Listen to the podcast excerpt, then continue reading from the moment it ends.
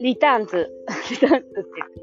えっと、カウンセリングじゃなくて、カウンセラーの山本恵美です。今日もですね、あの、また、日々の日課に戻ってきまして、やっと、こう、配信ができるで、そこで今日の話、カウンセリングをしていて、まあ、一番最初、今はちょっとね、あの、メールをいただいたりしたんで、そのこ、その方とリンクさせて、皆さんと絶対リンクするから話していこうかと思うんですけど、あの、これ重要みたいな。カウンセリングをね、あのー、していて、っていうかまあ、こういう心のことをやっていて、まあ、感情を見るとか、自分を見ましょうとか、ノート書きましょうとか、まあいろんなワークがあるじゃないですか。で、あの、これ真面目にやってくれればやってくれるほどですね、途中でガクって落ちるんですよ。ガクっていうのは、なんかね、あの、まあ、それが枠を外れるとか、檻を出るみたいな話なんですけど、マジで自分の心の中を探してみてると、あの、だんだんこの読めてくるようになるわけですよ。あ、私ってこういうことに騙されてるっていうか、親のその言葉とか、の、なんか仕事は大変なんだ、お前は世の中に通用しないぞ、みたいなやつとか。で、その言葉を自分で自分に言っていることに気づいてくれるっていうのがまずあるんですね。でもそれはまあ親の受け売りだったりとか、まあ自分いじめだったりとかで、なんかすごい嫌な自分がいる。そしてその奥底に何がいるかっていうと、てめえそんなこと言ってんじゃねえよみたいな、実はすごい怒っているというか、下水自分もいるわけですよ。なんかね、親とか旦さんとかを守んなきゃいけないと好きだから、えっと、いい人になりたいみんな。だからそんなことを考えちゃダメとか、誰々に優しくしてきゃダメとか、なんかお友達はいったいっぱい行った方がいいとか、なんか知んないけど、いい人になりたい。いい人になっとけば大丈夫みたいな。優しければ大丈夫みたいな感じで、なんか、そこでは、で、優しくない、そんな優しくないじゃんって思う人も、あの、優しさの正当性みたいなのがあるんですよ。私は正しい。で、私は正しいんだから、これを言った私は正しいんだみたいな感じ。それにしがみつくとか、っていう形で、なんかその、まあ、その、反、その、怒りとか、えっ、ー、と、まあ、なんていうの、人に憎む気持ちとか、あとは、私って天才みたいなやつとか、人に見せちゃいけないと思思っている部分っていっぱい実はあって、で、その、あと人に全然興味ないとかね。だから、だから、なんかそういうのを見せちゃいけないから人の話をすごい一生懸命聞いちゃうとか、本当はどうでもいいわけ。その人。で、そういうのがね、見えてくるんです。ある時期に。でもそれは、やっぱり最初は、そのノートを書いても、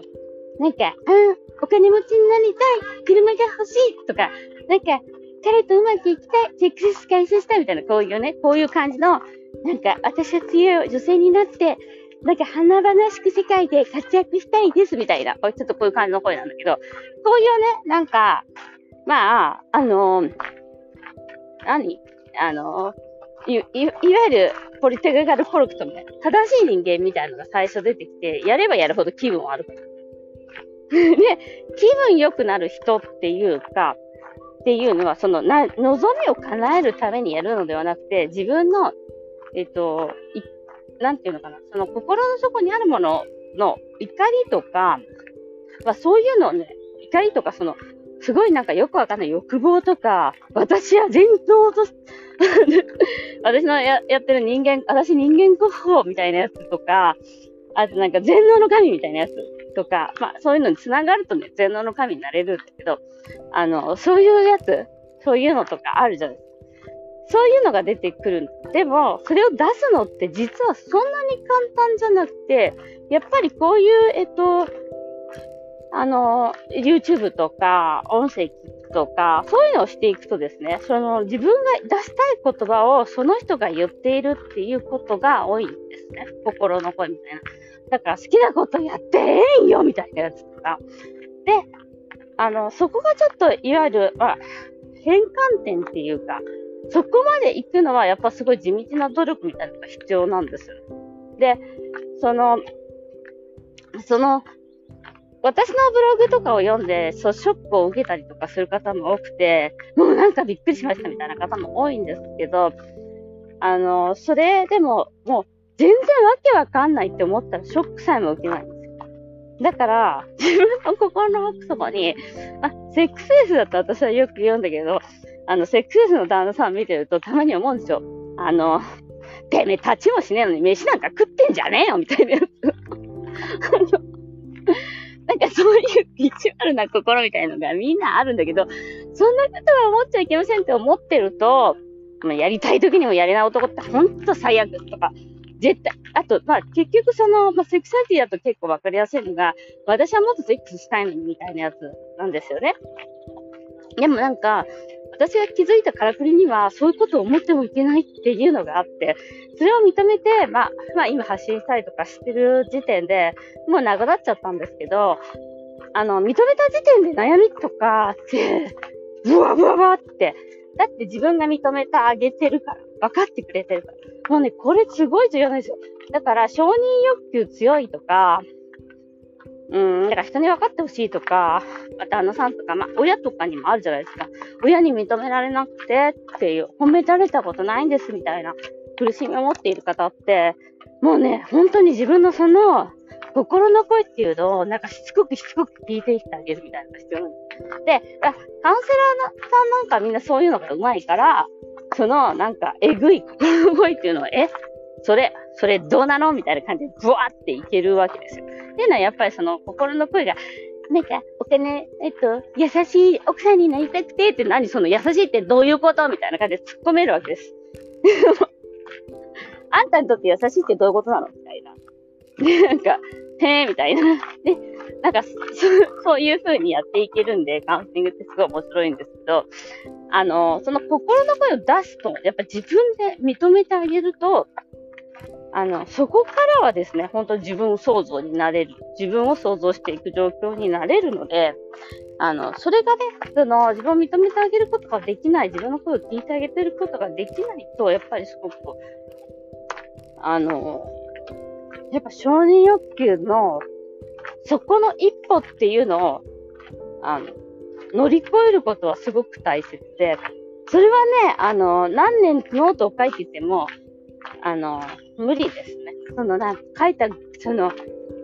書いたぐらい、じゃっていうか、やっぱりその日々のね、その心の見方なんですよ。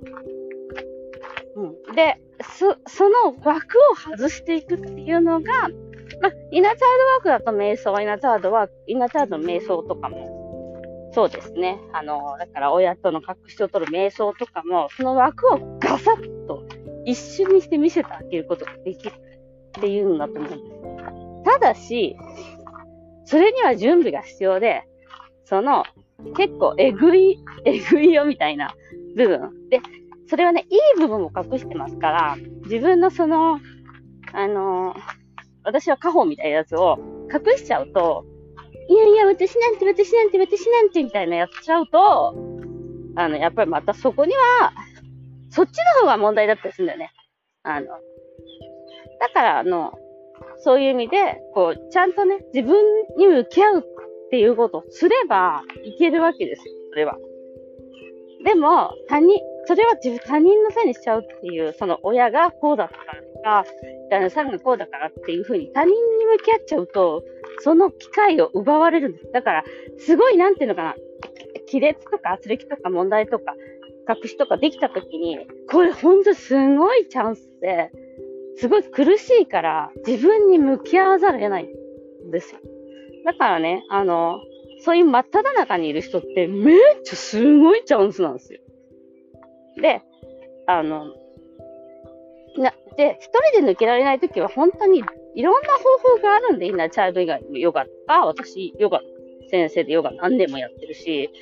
瞑想とかもあるし、まあなんか禅寺教室とかね、そんな、行って、あの、坊主の話聞くもんね。坊主の話。ありだと思いますよ。だからそういうね、中で自分が、その、心の声ってなん、その、言語化できないんだったら、他人にしてもらうのもすごい大切。で、今までは親のなんか恨みつらみが言語化してるだけですから。それはエゴの声なんで嘘ですから。だから居心地悪いわ。ということで、自分の心の声を聞く